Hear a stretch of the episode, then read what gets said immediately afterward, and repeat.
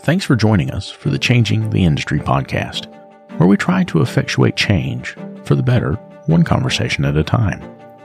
Part of that change is providing help for those that need it. This is why we've partnered with the Institute for Automotive Business Excellence. Whether it's help with sales, operations, or just getting your numbers in order, these folks are some of the very best in the industry. And for our listeners, they'll sit down with you and go over your strengths, your weaknesses, and the opportunities that are in front of you. They'll create a customized plan for how to move forward, absolutely free. That's right, free.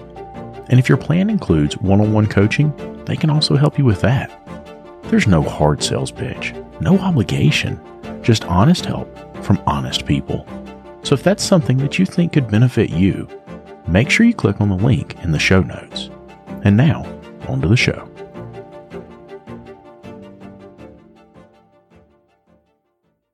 I remember how it used to be. The phone's ringing off the hook. Clients are coming in the front door like crazy, and here comes little technician Timmy. Timmy comes up and he says, Hey, boss, where's my part? Where you want me to go next? What you want me to do? Gosh, Timmy, if I knew, I'd tell you, buddy, but I am covered up. All of that stopped when I found Shop-Ware. With Shop-Ware, you get an industry leading expediter right there in the software. It tells you if your parts are here, where your technician should go next, and how much time they have left to complete the jobs in the day. Go to getshopware.com to learn more.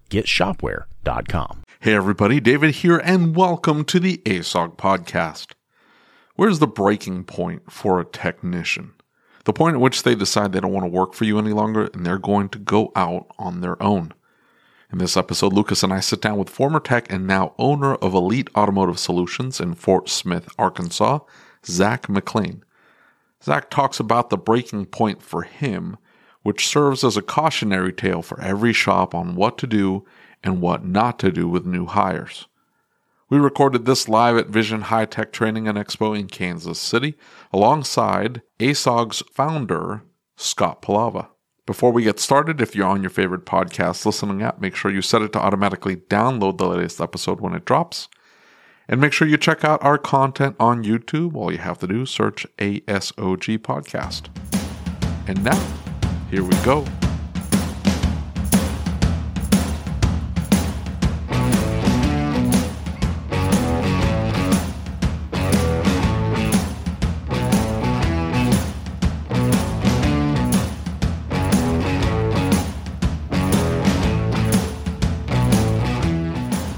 Why are you spreading rumors about your employees to other employees? And not rumors, just I would talk about things that would happen. And I, as time went on, I realized I didn't need to do that. I was I was trying pull, to pull up the video. I'm going to. I was trying to justify justify my position of why I did things and Well, and I mean, it's easy to do that. and It's easy. It's easy to get into a situation, and and like, you know, you go through life and you you like make one decision, and then you some. uh, Not that you have to justify the next decision, but but you say or do something, and it it paves that mental pathway to the next step, and then it paves the pathway to the next step, and you know that was something you talked about just the other day, was you're talking about, you know, the ten percent here, the ten percent here, and everybody else in the middle.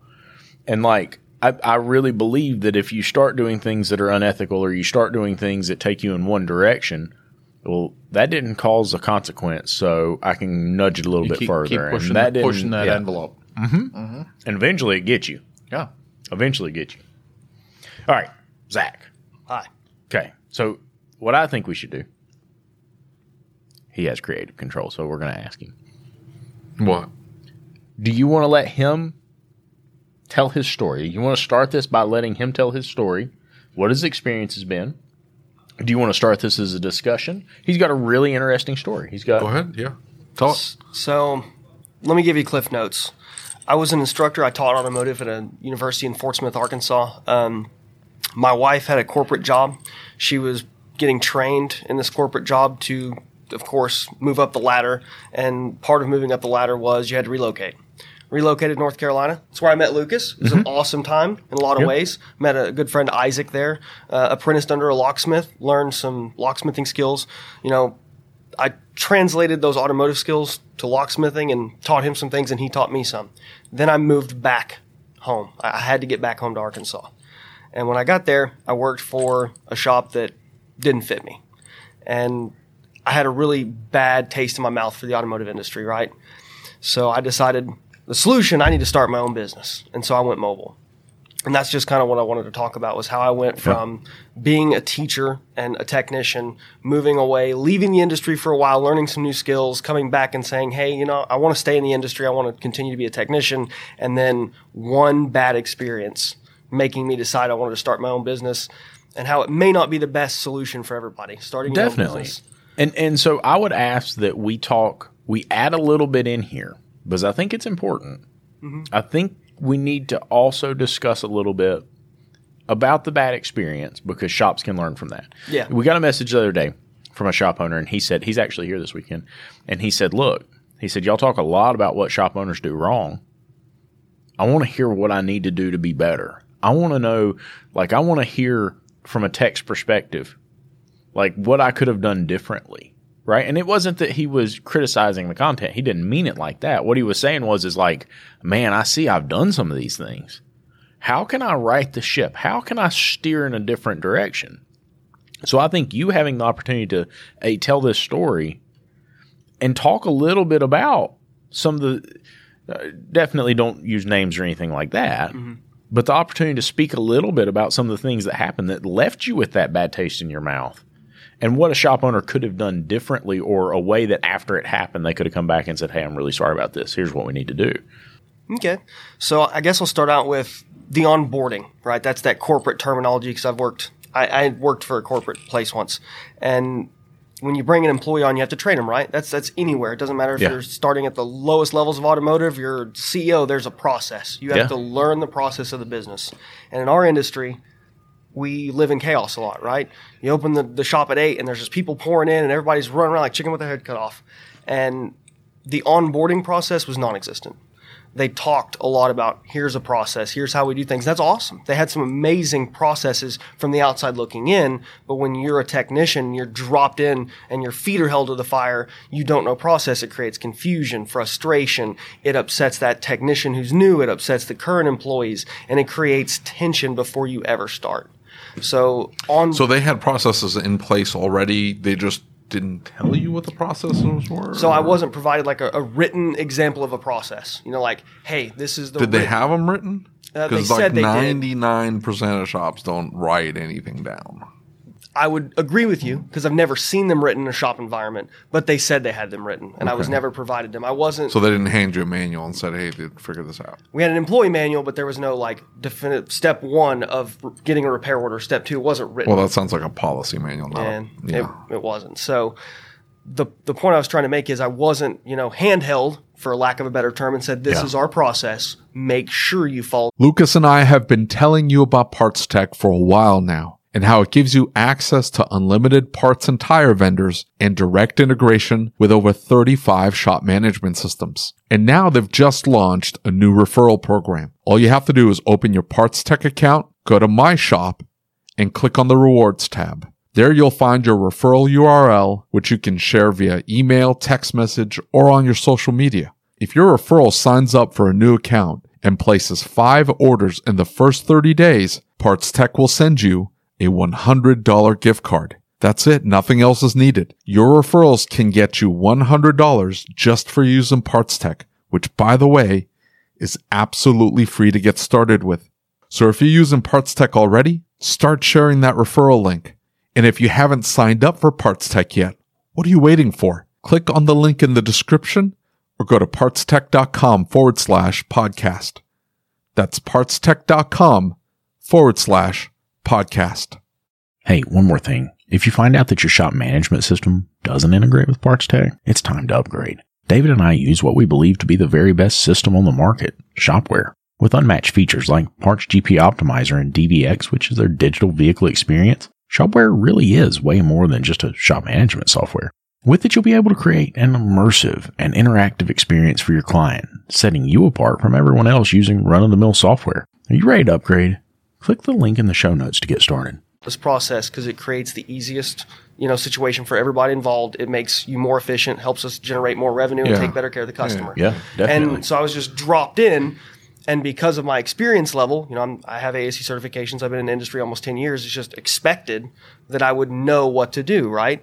But every shop's different. You know, everyone has a different Yeah. parts process. Everyone has a different dispatching process. And when I've, you know, learned one way and I'm never shown very step by step in a granular way how you do it, it created a lot of friction. Yeah, and it, it it's almost making me feel anxious thinking about it.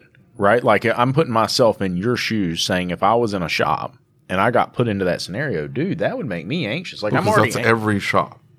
I understand that, but I'm just saying like I'm thinking about if What are they, what ends up happening? They hire the guy. The guy either like takes it and runs with it because they don't have any kind of established process at all. So when the person comes in and does a process like this is the way we did it at my old shop, and so they just run with it, and it's it has good good outcomes. Yeah. Right. The shop owner falls in love, and he's like, oh. The the the post we had the other day with the service advisor that was I've sold more work today than we've ever sold before, and I just hired Oh, new them, service man. advisor that Yeah. was zero training. Yeah, with zero training provided. Okay, that shop didn't provide any processes, nothing. The guy just had experience and He said, "Yeah, okay, I, yeah." He had a knack for it, and he just ran with it, right? Because the shop owner has no no idea. Like they haven't uh, written anything down. They don't have anything. But you walked into a shop that actually had processes in place. They just didn't communicate them. well, but but so let, let's talk about how that which doesn't make any sense, by the way. Because Yeah. if you're going to go through the process of writing everything out, well, uh, why wouldn't you share that? That's what I'm asking everybody to do. I want everybody that's listening to this put themselves in in Zack's shoes, like that. I mean, you're anxious. You're starting a new job. Mm-hmm. You've never worked here before. You don't know if your your teammates are going to like you. You don't know if this is going to be a good fit. You don't know uh, when do I take lunch. What do I do? Yeah, but see, like a, brand new shop or a brand new employee walks into a shop with no processes, they're going to ask, like, Yeah. "Hey, what do you want me to put the keys? I- when do you want me to pull the car in? Uh, What What do you want me to do first? You're you're what? you're missing what I'm trying to encompass here. What I'm trying to say is that we've got a technician shortage supposedly, right? Think about would you want to work in a shop if that was the first experience you got? How would you feel if up- you were set up to fail right out of the chute? and and like so in our shop, you know how I do it. Like I take them and they they work with the service advisor one day, then they move to the the lead technician. They work with him one day, then they go see somebody else's process, and we work together. And then we sit down, we talk like, okay, we could do this. Hey, his bay's not going to work for this. We should try this. And okay, great. Like, and then at the end of a, a few days, we sit down and we talk like, okay, that didn't work. Hang on, let's do something different because it changes, right? The dynamic changes. You bring somebody mm-hmm. else in, you change the shop my point is, is is you're exactly right. I'm not trying to take away from what you're saying. I'm trying to say that if you're listening to this, listen to what Zack said and put yourself in those shoes. That would suck. I'm not saying that all shops aren't like this, and I'm not saying that that they wouldn't do what you're talking about. I'm saying if you put yourself in his shoes, especially imagine you're a young tech and you go into a shop and you start this way. You have huge anxiety. You, don't already have anxiety. This goes, Yep. it takes it off the top. So I'm just curious. Like, you walk in and would they hand you just the first work order and they're like, "Go."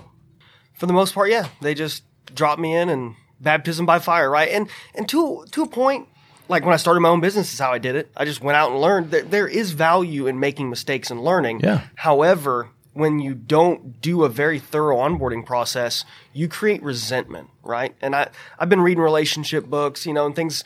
Is it I've- because they were they were criticizing or reprimanding because you were making mistakes when There there was some of that. There Okay. was some, you know, verbal criticism that Come on, I Could didn't have know been- you didn't. You, you didn't know to do that, and yeah, I'm not going to get into that- too, de- no, that- too much that- detail. That attitude of, come on, why would you have done it that way?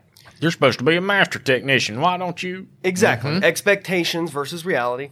And it builds resentment. I started to build up resentment. I can guarantee that there was resentment from the ownership side, right? Like, why don't you know this? Why you said you were, you know, blank. There's a, that, you know, expectation when you start that position. We, Yeah. this is what we expect a quote A tech or B tech to be, right? And there's no definition. We don't have an SAE manual to open up A tech as X, Y, Z. Right. So there's resentment, and now both parties involved are upset with each other, and it, it starts you both off in a negative way. Yeah. And it just poisons what could have been such a great relationship from the outset. And that's not all that happened, but that felt like one of the first, you know, nails in the coffin, so to speak. So poor walk- onboarding. Yeah. So walk us through the next part of the process. What was the next thing that that you know just tore you down a little bit more? I mean, what?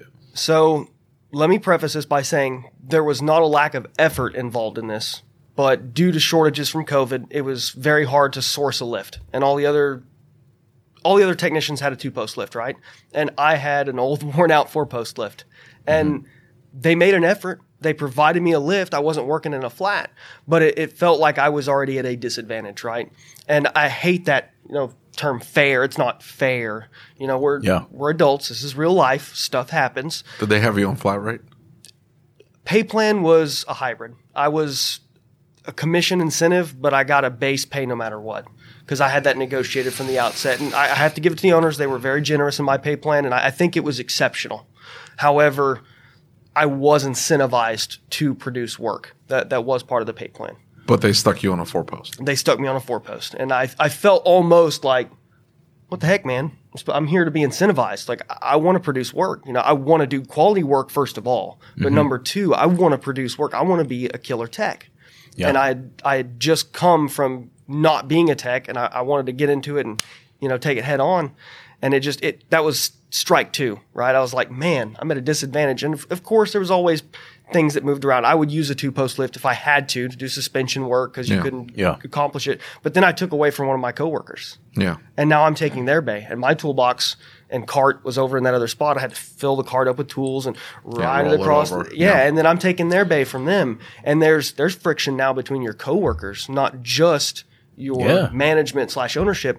And my coworkers were, were exceptional people. I still talk Right. to them. Heck, some of them are here at Vision because they moved to other shops as well. But I mean, it's it was just strike number two, so to speak. Hmm. Yeah. And I, I don't want to beat up on the owners because they truly were making an effort to get a, a, a two post lift and they told me about it. But Yeah. it just, you know, strike one, strike two, back to back. I just felt like the cards were stacked against me, so to speak. Yeah. Yeah. Do you feel that they thought they were doing what was right? You know, I, I hate to try to assume what they were thinking or feeling, but I feel as though they thought they were making their best effort. That, you know, hey, we've provided you the best we can. Do with it what you can.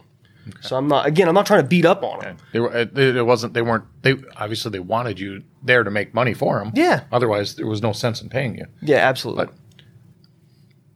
okay. So what was strike three? Or do we have more than three strikes? There was little things, but that's just typical workplace banner, right? I'm, I'm not Right. going to. I'm not going to talk about little things that we could all improve on as an industry to be more professional, because Yeah. that's little stuff we all do day in and day out. The strike three was definitely a waiter die egg. Okay. Two words that should never be together. I see see David shaking his head. Yeah, that so I've, s- I'm, I, I've heard this story. Mm-hmm. I want to preface for everybody. I've heard this story, and it makes me feel really bad for you that you had to go through what you went through. Right? I, you've told me the story. I can tell you right now, it wouldn't happen in my shop. Oh, but don't, No, don't hang kill on, it. hang. Don't kill it. I'm not going to. I'm not going to. But what I want to mm. say is, shop owners better listen up because I've heard a lot of shop owners talk about doing exactly what he's getting ready to talk. Waiter diags? Oh, let him. it let gets him- worse. Let him tell I- the story. Let him tell the story. So, i I'm telling this by memory, guys. I don't have it written down. This was a a very bad day, and I was very upset. So there, I may m- mistake details or have to, re- you know, come back and get the order Yeah. correct. But it started out with a hybrid Toyota, and it wasn't a Prius. I want to say it was a Camry or a Corolla, and it had a, a lack of cooling complaint. It was an AC system complaint. So, what's the first step in a diagnostic process? Confirm complaint, uh, verify, right? Yeah. So I bring it in, and sure enough, not cooling. You know, the fan's blowing, but there's no cool feel in the vents. So second step in my diagnostic process, I pre-scan everything. I don't care what pre-scan the world is my new phrase. I pre-scan everything. definitely, So I- definitely. I, I scanned it and I found some fault codes, some that were related to the hybrid system, and I do believe there was a, an AC system fault code for overheating of, of a component. I want to say it was like an inverter, but I, I found those fault codes. I went and looked up service information, trying to find is there bulletins. You know, I'm checking the basics, right? Yeah. I want to cover all the bases before I progress further. So I went and, and checked the service info. I found a failure to start code, and funny enough, Isaac, Rodiesel, I'm, I'm calling you out. I worked with him and, and learned a little bit about, Yeah. about hybrids, especially the, the Prius system, and recognized one of the codes as, as being related to an, another issue. Right. So we'll progress and I'll circle back to that in a moment. So as I'm going through my routine, the next step I love to do is a visual, right? I have caught more problems with these Yes. two things in my face than almost any other tool just by doing a simple visual inspection, right? Yes, absolutely. So this shop also had a multi-point inspection system, which I love MPIs. I used to hate them, but I truly understand the value in them. And as I was doing my MPI, I noticed some things. We were low on coolant, and there was two coolant reservoirs, one for the hybrid system and then one for the engine. It was the engine that was low. So I was inspecting the entire cooling system underneath the vehicle during my MPI. I didn't find any residue. I didn't find any visual indicators of a leak. So where's that leading us? Like I, I hate to jump ahead, but where are we in our head if we don't see burning. a In- leak? Internal Yeah. combustion. typically an in, internal, you know, Yeah, consumption. consumption.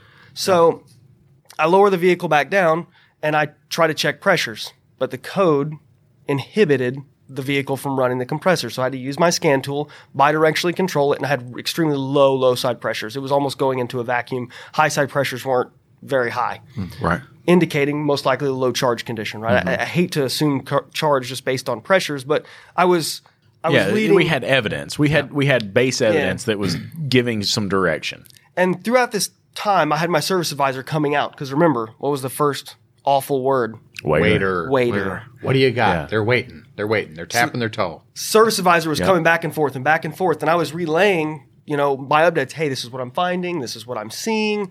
And I, I mentioned to her, I said, ask the customer if this thing ever, you know, has a hard time starting in the morning. Uh, has anyone ever seen the Prius head gasket issues Oh, where they, yeah. and they stutter real bad and they don't want to start? Yep. you never want to just say, "Oh, I've seen this before," pattern failure. But Yeah. uh, all the boxes were being ticked. Yeah. Right? Definitely. Pattern failures are I'm, great. What are you talking I, about? well, I mean, that was the first thing I was thinking about as you told me this story originally. I mean, Terry that works for me, he's got a Prius and it's had a blown head gasket for the past fifty Is that a thousand thing on. Prius? Yeah. really? Yeah. What years? Uh, it's what is it? The third gen. I'm not a Toyota guy. We need we need a PJ, PJ Walter. Call him. Yeah. Like, I'm pretty sure it's "PJ." third gen. But he told me I want to say there's a difference in engines between the Prius itself and this this other Toyota that I was working on. But the this generation of four cylinder apparently has a really big issue, especially in the Priuses with head gasket issues. So I, I was relaying this to the service advisor, like asking, trying to get more info because what do you get on your repair order? One sentence Yeah. customer Yeah. complains poor cooling performance. You know, so I'm I'm trying to extract information from my service service advisor, diagnose the pressures on.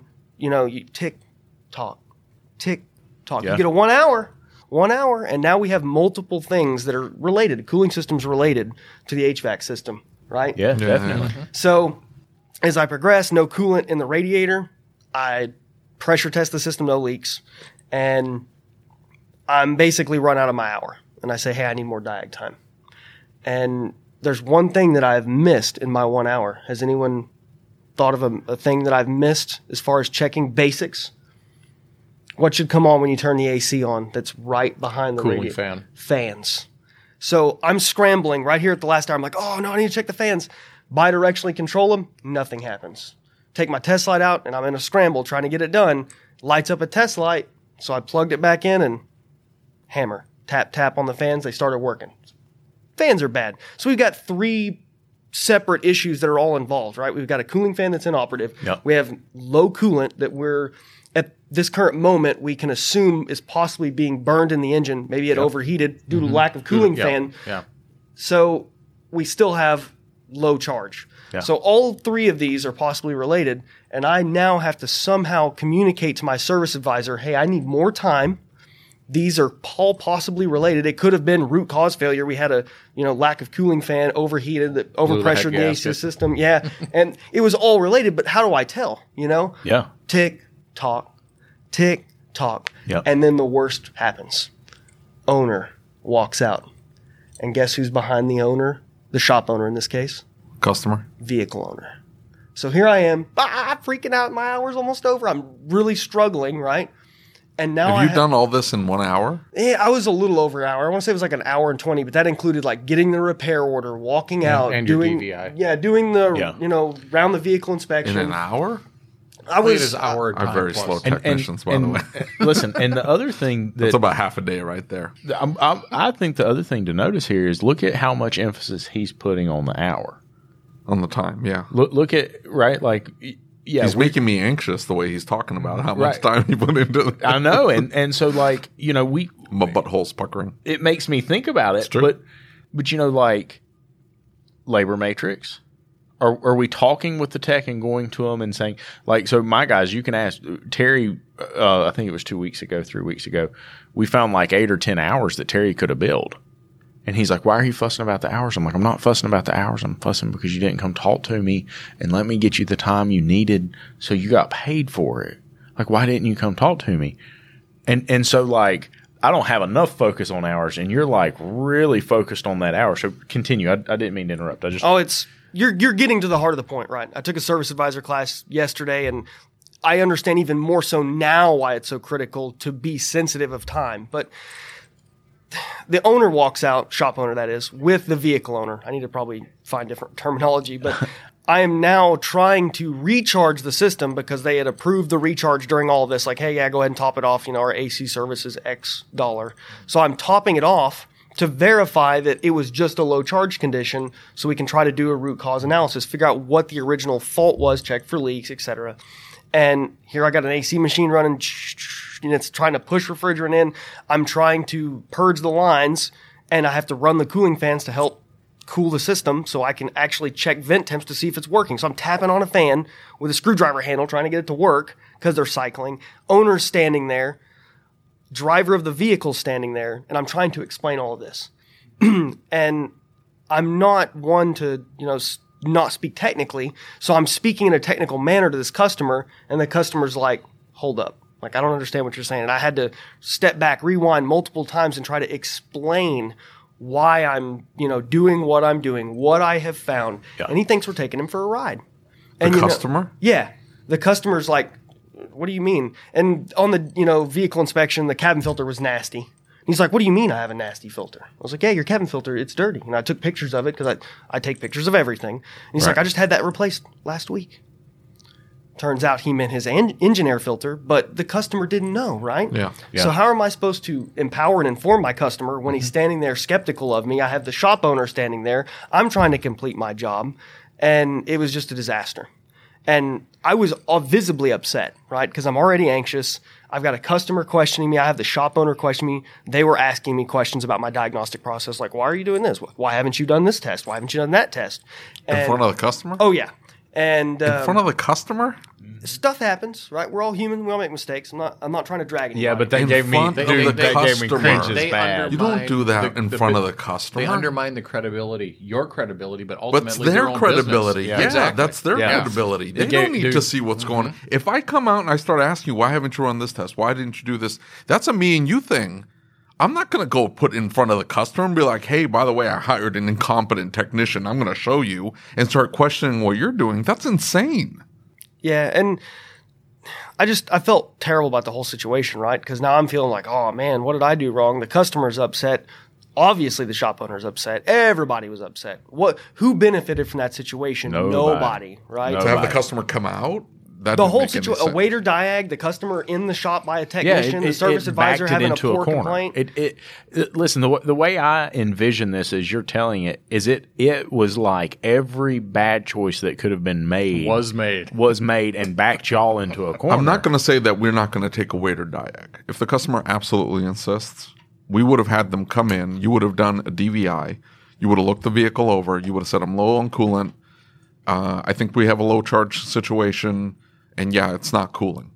Then we would have come back out to the customer and it would have been, uh, where are we going to Uber you? Or you're driving this thing out of here with us not diagnosing it. And that would have been the ultimatum. Like, you can't leave this here. You either have to leave this here and we need to go through our process, or you need to drive away because we're not going to have you wait for the next two to three hours while we try to figure out what's going on with the car. Shop owners are terrified of that, right? Go remember the review? Of, of doing that. Remember the review? What I just said? Yeah. Why? That's the only thing that makes sense. So may I, may I wrap this up because you're getting to a point that is actually related to this story. The shop I worked at, in their credit, did attempt to try to get this customer to leave the vehicle, but they were insistent upon a waiter diag. Like, I'm not leaving. I want it done right now. They also had loaner cars. Good on them. Like they own these loaner cars. That was one of the reasons I wanted to work for them. Was because I was like, wow, they they want to invest in getting the customer out of here, Yeah. so Yeah. that we can take the best care of their vehicle. They can have the least inconvenience, and everybody wins. Yeah. Mm-hmm. But this customer was insistent that it was a waiter. Yeah, I would have just least- handed the car back though. Yeah. That would've well, done. they didn't. I'm out. They didn't qualify the client. One. No, no, no. But if they had that conversation is going to happen is not going to happen on the phone The- w- because even if they're insistent on yeah, I really do want to get it checked out and stuff like that. Because sometimes it is something simple. It could have been something stupid. It could have been a fuse. It could have been just you know just something really benign. It could have been. It could have been. It and been we have no idea. The fans and it comes to life, and then you know it's a it was a simple enough. But he had three things. It could Why have are you been. interrupting me? Who is this person? Yeah. Who let him in? Anyway, I never left. I'm, I'm just saying it could have been something very simple that had they come in, we would have been able to look at it because that leaves a bad taste in the customer's mouth too. Like they called, we called up, we wanted to get in, we wanted you to diagnose it. You wouldn't even give me the time of day because I wouldn't leave it. And it turns out it was just something stupid, something unplugged. I understand, but but so here, here's what I've done: is I've developed a process in my shop that when this happens, I just explain to them. Typically, to do the quality of review that I would like to of your automobile, it's going to take me between three and four hours. Yeah, I would have told them two to three hours on the phone. It's like you can come in to, to do the, mm-hmm. the waiting, but it's two to three hours waiting. Two to three hours to figure out what's wrong with the car. You said that's just the start. We could go down a, a deeper path where it ends up taking even longer. And they go, oh, okay. Well, I'm just going to go ahead and wait anyway. Right. Well, like, So th- this is service advisor ability, right? This is the way that we frame the question to the client. This is the way we qualify the client. Now, listen, if somebody says, I'm not dropping my car off, I, right? 90% of the time, like if you dig into that conversation, I don't trust shops. I'm worried they're going to do something shady. I'm worried they're going to do this. I'm worried they're going to do that. yeah, at that point, at there, that- there's, if it starts with that kind of level of trust, we have a four star review at our shop. The customer had come in for they had just had a different shop do a whole bunch of AC work, like the full shebang, right? It was Subaru.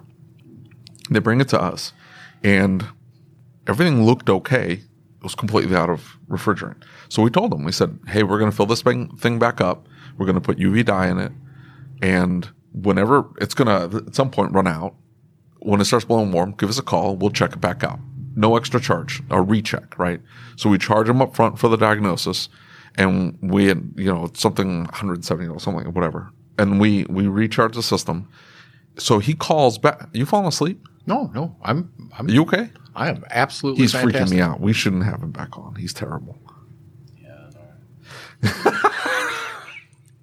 anyway, so we he calls up and he's like, "Hey, I'm out of refrigerant." It's like, "Okay, well, when do you want to drop it off?" No, no I want to wait. Uh, no. We we can get you a loaner. No, no, I don't want a loaner. I, I want to wait. That's not going to work, man. I'm sorry. He's like, well, the only day I can do it is like this Tuesday or whatever. It's like, okay, we're not going to have a loaner that Tuesday. We have a loaner right now, or we're going to have to schedule a different day. And it went back and forth like that. He ends up, he had left us a five star review, super nice guy. Bumps it down to four star and goes, apparently he they don't have time for rechecks or he framed it like that or whatever. But it was it was an a we had drawn a line in the sand and said, I'm sorry, like I get that you want us to just jump on it and immediately check this thing out. It's not a safety issue. It's a convenience or a comfort issue, right? We're willing to accommodate you as best we can, as best we can, but we do have other customers that have safety related issues or they don't have a car or whatever. We're willing to put you on a loaner, but you need to work with us here. It can't just be on your terms only. Well, and and so we've got to be. What what is the service advisor's job? It's to it's to bring the the emotion. It's to bring the feeling. It's to bring the the needs of the client to a digestible level for the shop. It's the technician's job to bring the technical needs of the automobile to a digestible level to the service advisor, and have us in a position where we can work in synchrony. Right. I mean, that's what the service advisor does. That they they bring these two sides together and get them to where we can work with it.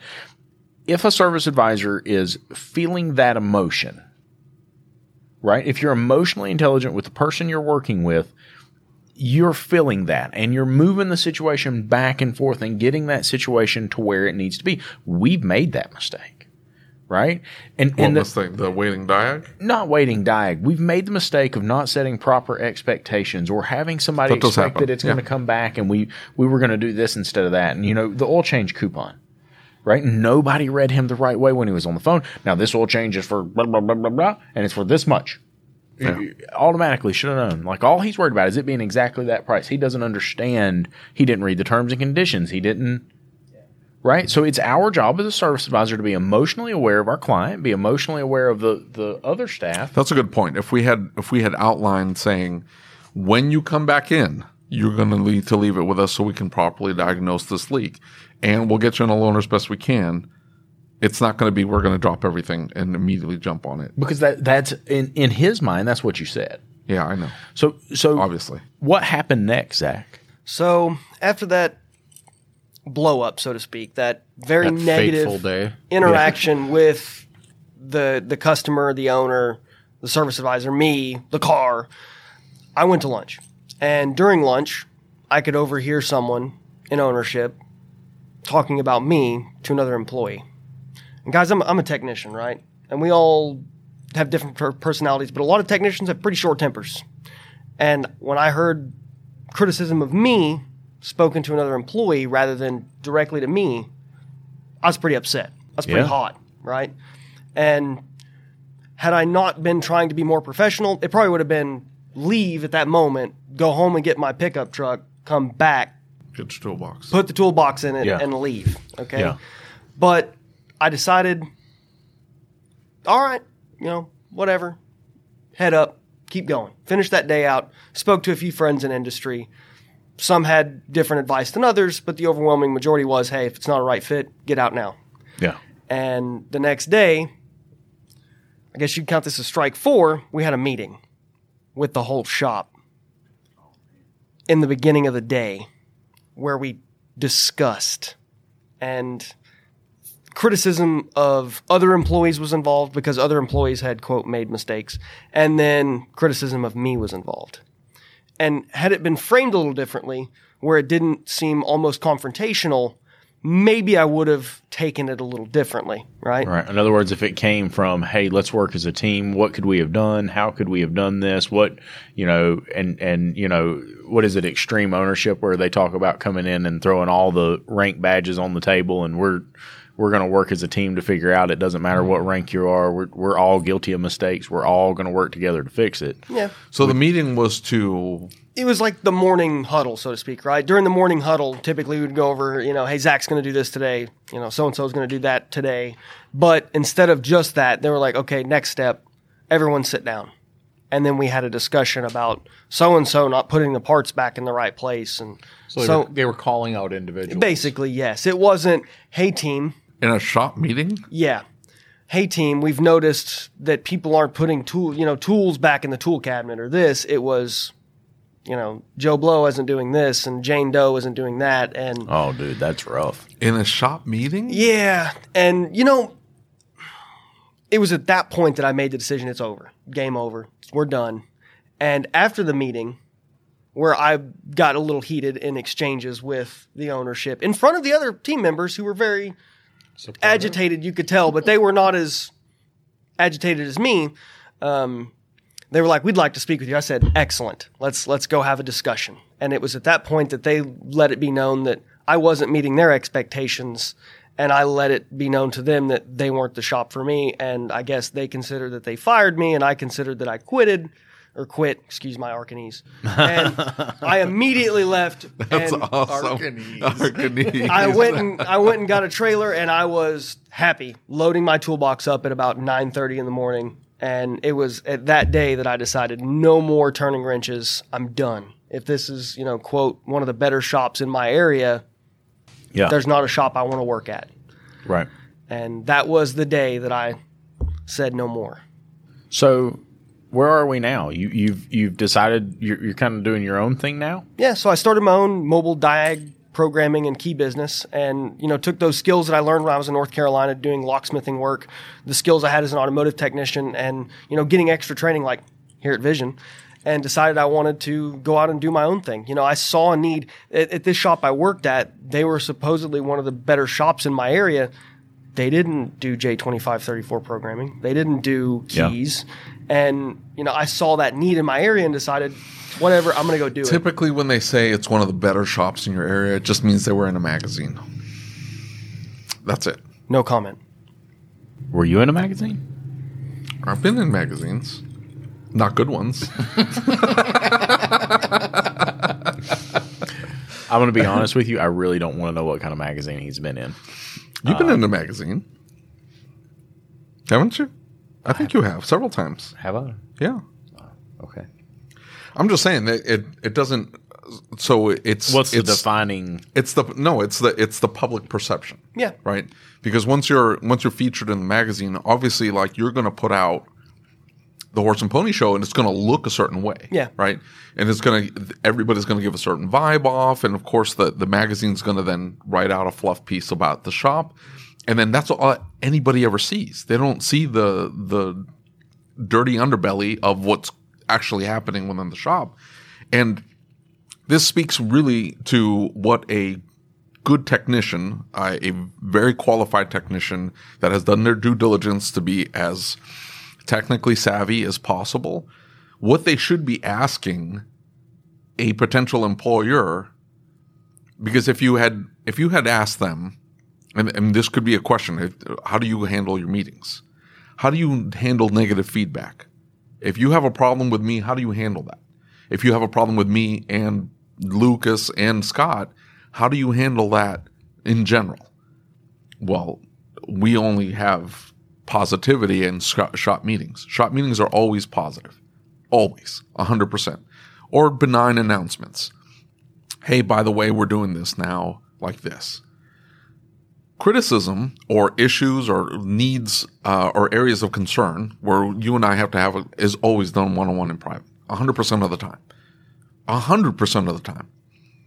And it's a here's a performance efficiency, always outlined by a metric, right? Always outlined by a metric. It has to be tangible, right? Because otherwise, I I feel like didn't we have that in one of the comments? It was uh it was one of the it was the everybody goes to flat rate.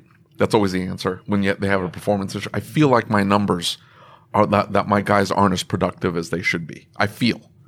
You feel? What what is your what is the minimum level of acceptable performance? What's What, the goal? what's what's the- feel have to do with any of it? This should be a number. My guy is supposed to do 32 hours a week, and he's at 20. Okay, that's not a feeling thing. That's objective. You're at 20. I need you at 32. You have all of the tooling. You have the opportunity. You have the car count.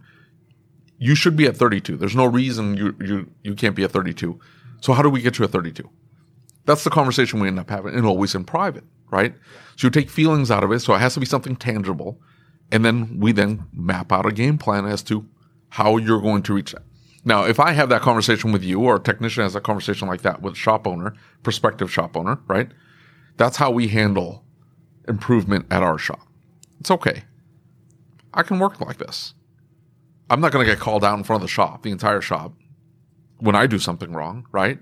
And it's not even looked at as you screwed up. It's at here is the metric we didn't hit. Could be comebacks, could be, you know, could be a safety issue, whatever, right? But then we discuss it, management to employee, on how we can improve and make this better. There's a process to it. You see what I'm saying? Versus, oh yeah, we have morning meetings and we discuss what, what's going on with the shop, good and bad. It's like, okay, well, specific behavior. One of the things I, I talk about constantly in like the hiring class and stuff like that is behavior type questions. In the past, this has happened. How do you, how have you handled this in the past when it did happen? In the past, I've been at working at shops where when there was criticism, it was thrown out there for everybody to hear and individuals were pointed out in front of the entire shop. How do you handle criticizing individual employees? how do you counter the shop that tells you everything you want to hear though? Right? like it, it, it is really difficult for them on the fly. This is true of any human on the fly to one figure out what it is that they want to hear and then be able to articulate that in a fashion because there. Th- this is true of. I shouldn't have put this in my. this, this Hey, you get used to it. What you do is you drop it under your tongue. I'm trying to, yeah, but it keeps like popping up. What what ends up happening is, and th- this is true uh, for shop owners because they they get on the phone with an employee, a prospective employee. What do you think you're going to do? If I'm trying to hire you, you want to come work for me, right? You need a job, quote unquote, need a job, right? I'm going to hire you. You're going to present yourself as in the best light possible, right? And you're going to you're going to tell me what you think I want to hear. You're not going to really know what it is that I'm looking for, right? Necessarily. So you're going to try to put out all of the fluff piece. I'm really, I'm ASE certified. I learned how to do keys. I can do programming. I'm really good diagnostician. I can turn lots of hours. I hustle. I know these cars well. And you're throwing out all this stuff here. But really what'll get down to the nitty gritty, even as a good back and forth is here's the type of behavior I'm looking for. I need you to do X. Tell me in the past where you've done X. They've either they've either done it or they haven't. That makes sense. And if they haven't, then I have to question whether this is the right person for me. And you should do the same thing as the employee. You need to question, think about all of those bad experiences you had as a as an employee, all of those garbage shops you worked for. What specific behaviors were they doing that then be, made them a garbage shop? And then figure out, okay, Well, it, you know, I don't want to work at a shop that does the X. Tell me in the past where you've done X or how how do you handle X? Well, here at this shop we do. I wouldn't say tell me, you know, I don't want to work at a shop. I would just say tell me about a time because if you say I don't want to work at a shop, they're No, definitely- no, no, absolutely. I'm I'm just telling you, like if you're not forthright again, you can tell this old feller ain't never had a dip of chew in his mouth in his life, can't you? you want to absolutely say that. I don't want to work at a shop that criticizes their employees in front of the entire shop. That's bullshit. That- I mean that like like It happens all the time, dude. I It know, and- happens. and- like come to Jesus meetings with the entire shop and everybody's in front and they're like, uh, "We can't do this anymore." This happens all the time. It It's does. even worse when they do it in front of the customers. Oh, that that that's, That's a what different blew level. me That's a different level That- of that's what blew me away. Yeah. And and like in my shop, uh, you know, everybody in my shop, like we have a completely different environment. We're we're family, right? And we BS and we cut up and we, you know, go at each other all the time. But like if it gets serious, There's expectations. yeah, we we we pull it aside and we sit down and talk. So you started your own business. Yes. All right. Tell us about, you know, you, you said, hey, I don't know that this is right for everybody. I see that now. Yeah. Why? What? So as I said, I was a teacher, right? Yeah. Being a teacher's hard. Mm-hmm. I had students numbering almost to 20 in a class at a time, and that's pretty difficult. But I'll tell you right now, owning a business, that's even more difficult than that. Yeah. so you went from this technical background that you had to now you really have to be good at that technical background because Yeah. there is no shop foreman. I can't be like, hey, shop There's nobody to back you up. Yep. And Right. then number two, guess who's marketing director? Yep. Guess who's customer service representative? Yep. Guess who's Financial control, accountant? Yeah. It's all of these things. advertising, and, And- HR, And and you know, I think that for me, I agree with you 110%.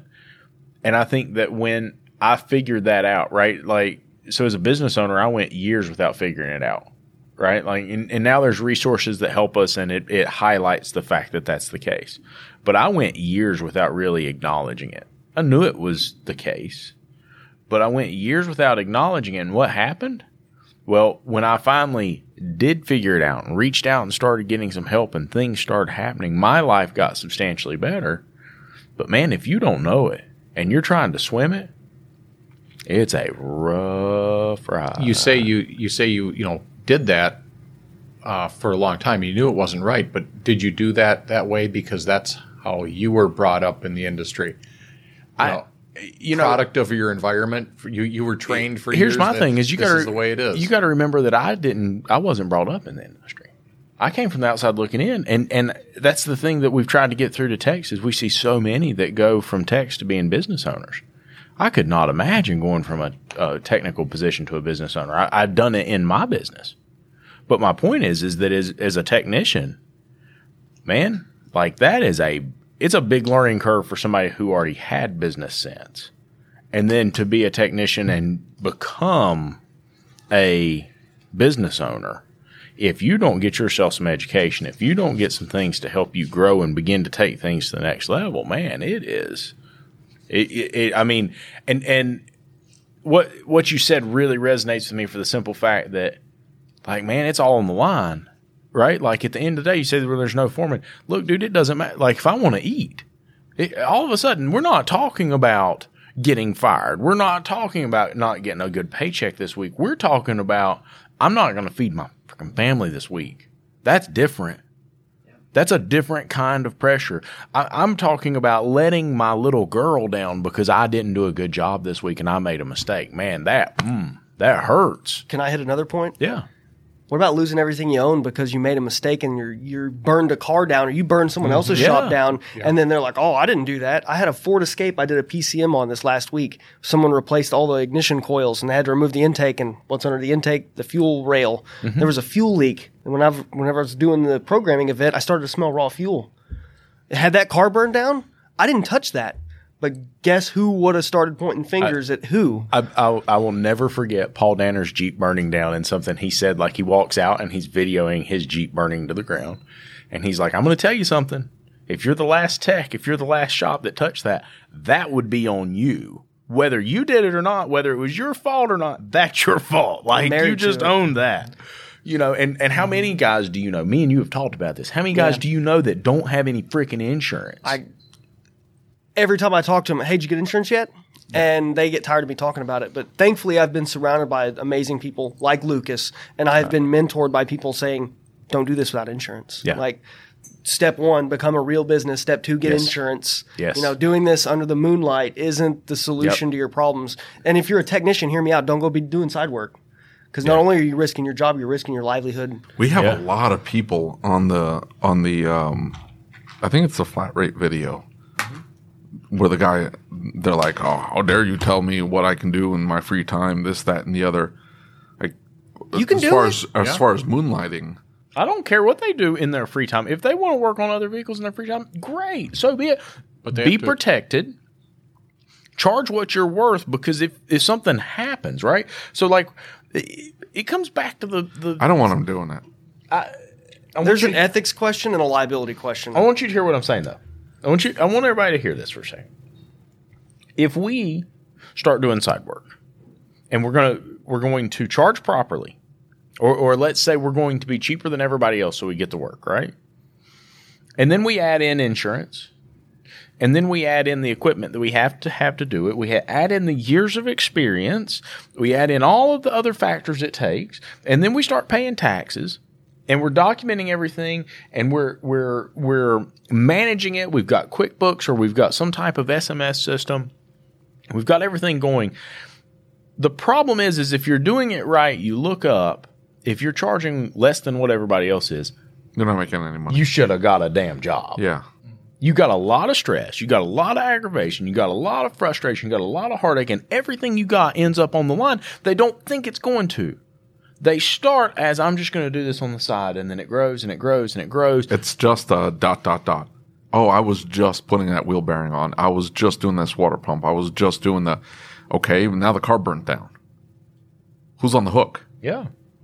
And and so w- the the problem is is if you know that guy last night we were um is it Jason the the other scholarship winner? Jason. Boswell, yeah. yeah, yeah. Okay, so he said he said until I listened to the podcast I did not even know what a P&L was. And he said, "Man, all of a sudden." He said when you started saying that and talking about it, he said I started putting the numbers on paper. Uh-oh. I thought I was making money. like when you put it on paper, numbers don't lie. I mean, numbers are numbers are numbers. Like that Yeah. is He, he may have had cash in the drawer, but he wasn't making a profit. No, it was flat. I mean, it, it may have been black, but it mm-hmm. was point one. Yeah. you know, Yeah. and and so I I think that's what so many people miss when it comes to side work, and that's why I was so hard on you about like, hey, do this like a business, right, and know the numbers right now. I, I'd have a whole lot more money and a whole lot more security for me and my family had I done that when I started. Side work, is that a financial thing or is it a love of working on cars? No, it, it's always a, almost always a financial thing. Yeah, So if we paid our employees better, there's a good chance that they're not going to want to do that side work. I'm not paying them any better than I'm paying them right now. Thank you very much. Sometimes it's family. Like I let them like my I let my guys work on family family vehicles after hours. There's an invoice. We don't charge any labor time. Parts are ran through. Sometimes, sometimes they're not. But you know, it's just that cost or whatever. And you know, I have no problem with that Let me tell you a story. for family. To, uh, Lucas, tell him a story. No.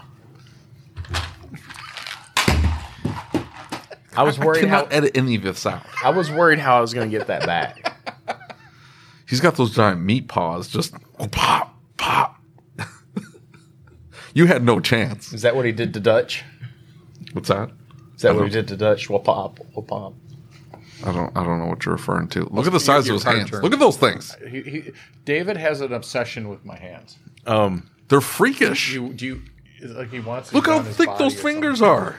they're like, and they're they're straight. Like you know, my fingers kind of curve up to a, a little bit of a point. His do not. They're listen, like my- they're like straight sausages. They look wedding- like kielbasa's, like hanging off of. My wedding ring is a f- thirteen. My dad is a fifteen. Listen, I'm going to tell you something. Mine are starting to get bigger and bigger, and they're going to look like that really soon. But it's all because of the blood pressure problems you're inducing. um, so, talking about the side work thing. We had a little situation where, um, and and I, he's okay with me talking about this. Where Terry, that works for me, worked on the girl he was dating at the time's dad's truck, and That's that's almost always what it is. and I, I made it very clear. They came in and they wanted a motor, and I'm like, we should do this through the shop. If he does this on the side, there's no warranty, there's no nothing, there's no. And so um, life happened. He got busy, and the first motor they got, um, it, when he went back together with it, it had other problems and other stuff was going on. The truck was a piece of junk. It should have been fixed in the first place. And, and, you know, so that now they've got a used motor. He works on it. He gets it running. You, I think you even saw this truck. It's the one with the PCM issue the day that Dills and everybody came to the shop. Okay, Diag Day, yep. Yep. And so um, go through everything. The truck finally gets a PCM put in it. Nothing to do with anything Terry had done. It was just like luck of the draw, you know, because it took forever to get done. And um, go to start it, and the motor's blown up. Got this horrible noise in it. And they come in and they're like, "Hey, so um, we think you should just go ahead and get us a Jasper and put it." in. I'm like, "No." I was like, it, "It's been two years since you bought that motor. It is a used motor. There is no warranty. I told you there was no warranty. I told you I had nothing to do with this job. Well, you, you should probably pay to fix it. No, this none of this is my responsibility. And it's not really Terry's responsibility either because you were trying to get something over on him. You didn't want to pay what the job was worth because the truck deal. wasn't worth Yeah. doing that. And so that's where it comes back to business acumen and, and common sense for the tech. Is just because somebody's going to pay you to do something, like if, if people are running to you to get you to do something and everybody wants you to do should be it, red flags. it should be a red flag, right? Like, oh, I'm so busy, I'm so busy, I can't get all the work done. There's a problem.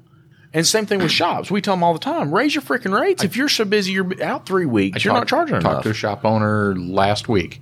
She said that they were charging sixty dollar diags. Mm. what? and and people would drive three and four hours to drop cars off there because he's her man is the the can diagnose anything guy.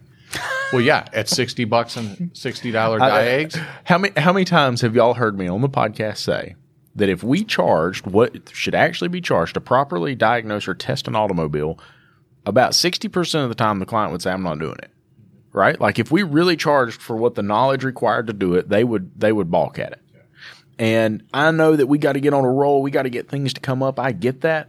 But I think what I'm trying to convey when I say that is, is that so many of these clients, they come to your shop, they come to a, a tech and they're like, I want my car fixed. That the way they value the car, you're valuing the car as an automotive professional more than they are. They don't care. They just want a running car. They don't value that. And so if you go out here and you're just killing yourself and you're you're doing these diags and you're doing the waiter deal like you went through just to get the job, the, the client does not value that. It doesn't mean anything to them like it does to you. And and so if you charge appropriately, guess what they're going to do? I'm not going to fix it. Well, the dealer can't even fix the cars I fix. I hate to tell you, if if you're telling yourself that, you're lying to yourself. And the reason I say it's not because the dealer has the best technicians. It has nothing to do with technical ability. The dealer charges appropriately to test it and find out what's wrong with it. The reason the dealer says no or the reason they t- don't take it to the dealer is They because they can't that. freaking afford it. And if they can't afford it at the dealer, why should they be able to afford it with you? Why are we less than a dealer in labor rate? Because we Uh, work on everything. Uh, dude, we should be more. We should easily be Exactly. So, so in our Monday morning or Monday evening uh, masterminds, uh, we had a shop that was I want to say they were 140 an hour in California.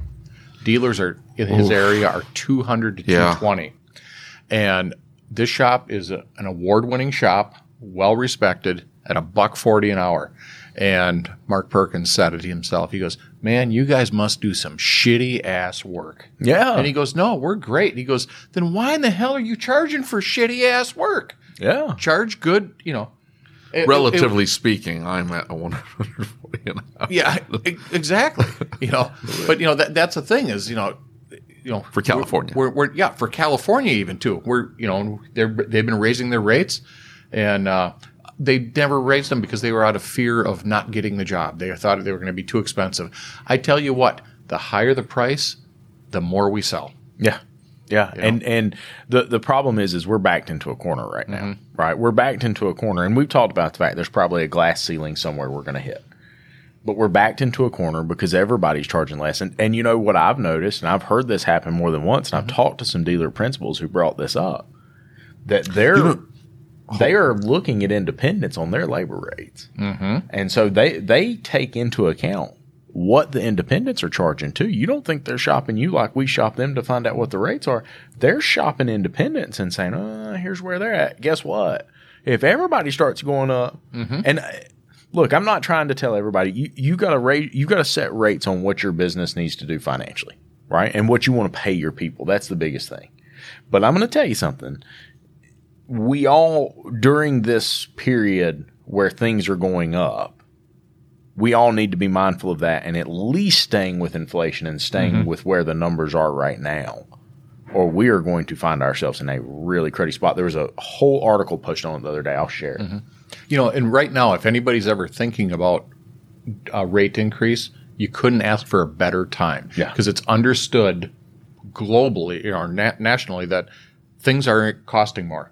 So if you make a price increase in your shop, it's going to benefit you. And the the public doesn't know what why, why it was. It, did you make that increase to the parts, or was it the the uh, your wholesaler? They don't know why. Everything's Yeah. going up. You can't ask for a better time to do it. Exactly. I agree. Everything is going up. So, Yes. like, it, you're not making more money. You're just offsetting what you're eating uh, or the, Cor- the- what, correct, but what you're, your if you're- costs. if- but if you're doing it now, it it makes it Yeah. easier You- you because can- people are expecting You can prices to blend increase. more of that in and slowly Yes. come up a little bit, a little bit higher. Yeah, you know what the problem is with the Fanslow's argument What? on the their, the glass ceiling thing? It doesn't take into account the value of transportation, like the cars needed, and availability of available options. I, I don't disagree with that, right? The glass ceiling, I think, I envision in my head is a glass ceiling that's caused by the industry as a whole, right? In other words, like He- His, his argument was this: the Yeah, vehicle's oh, only know. worth so much, so you can't. If the vehicle's worth two thousand dollars, you're not going to spend ten to keep it running. but, but and then we COVID look, hit, We look at our and that listen, threw that completely out Mm-hmm. the window. It's like, yeah, dude, you're not going to find another car at all. Yeah. spend the three thousand dollars on this jalopy and keep it running for another year but but because there's nothing available. we, we don't take into account the cause and effect, right? So so think about this from a manufacturer perspective. Like if if we're charging more to fix the car, what happens to their prices? They're paying attention to this too. We think we're just out here on an island. They're paying attention too. There's I don't. whether it's whether it's know. measurable or not, I know they're paying attention to it. That's fine that they're paying attention to it, but I think at least the the bigger dealerships just charge what they need to charge. I'm not talking about the dealerships. I'm talking about the manufacturers. I'm talking about the dealerships. I'm talking about all of them as a whole. when you look at our industry, we all have cause and effect on each other. For every action, there's a reaction, right? And so I think that while we can talk glass ceiling, I, I speculate that that if if the auto repair industry started charging three hundred dollars an hour across the board to fix cars, what do you think is going to happen to car prices? Well, now Nothing. I think they'll go up Why? because there's more opportunity. It creates more opportunity for more profit. More people will f- will funnel into, but that's only because there maybe are fewer cars available. In other words, if we all of a sudden charge everybody's charging five hundred an hour to work on the car, and the car all of a sudden just doesn't make it isn't worth fixing this older car. Everybody floods to the new car market. So that they eventually run out of new cars.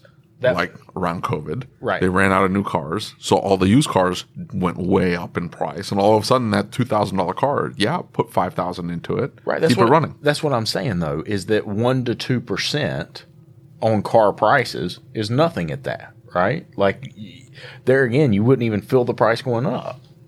You wouldn't even notice it. Yeah, maybe. I don't know. What do you think? I'm still learning how to run a business. So I, I feel like I'm We in over all my are. head. No, I mean we we definitely all are, right? So what what have you taken away from it at this point? What do you I've never enjoyed working as much as I have. So owning a business can be a very rewarding thing. It it can allow you to make the decisions that your whole career you're like, why don't we do it this way? Why don't we do it that way? You can do that. But the caveat is is it's all on the line. Everything. Everything you own, all your business assets, if you if you're protected through your business as an organization like an LLC, right? If you're a sole proprietor, it's everything you own. Right. But the reward is so much higher. So what's your what's your closing message to technicians and shop owners alike? You got one for one. In other words, one message for technicians, one message for shop owners. What's the one thing you would want them both to know? I'll start with my fellow techs. Owning your own business isn't the solution for everything. So if you get to that point where you the toolbox is rolling, take some deep breaths, take a week off, think about it, run the numbers. Don't Yeah. let emotion drive your decision making. Let the numbers drive your decision making. Amen. And then for shop owners, if you truly are in desperate need of technicians, think long and hard about how you recruit, how you onboard or you know train your technicians to fit your systems, and how you treat them. Because we're people, just like you are. And there's some bad technicians and there's some bad shop owners. But if if people would treat others better, it, it might end up with a better Yep. situation for all. Amen. I agree. Warren Buffett says you can tell them go to hell tomorrow. You don't. You don't lose the right. You reserve the right to tell them to go to hell. So uh, technicians, remember that. You watch that. Also, uh, I want robots working on cars. We just need robots. That that fixes everything. Hey, I've got a question. Robots. You ever been hitting the nuts with a water bottle? Well, I hope you enjoyed this episode of the ASOG podcast. If you'd like to catch these episodes early, you can do so by becoming a patron. Just go to asog.site and click on the Become a Patron Now button. Becoming a patron helps support the show, gets you several perks, and is tax deductible. Make sure you subscribe to the podcast and on YouTube so you don't miss any of our upcoming episodes. And as always, if you have any questions, comments, or concerns, shoot me an email. My email address is david at asog.site. That's D A V I D at A S O G dot S I T E. Until next time.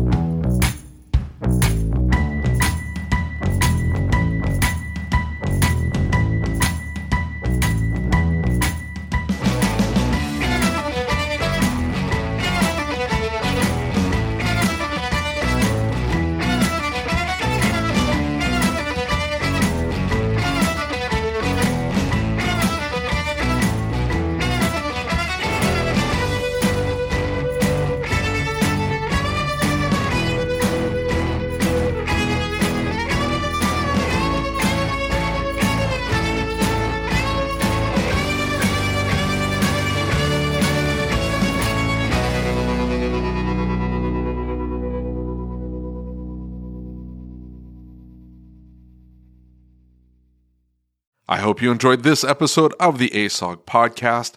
Before I let you go, I need to ask you a question. Are you using the best innovative shop management system in the country? If you doubt that you are, why are you making your life harder? Shop-Ware stays one step ahead of everyone else by bringing a clean, easy to use program unlike anything else on the market. Go to getshopware.com and see what I mean today.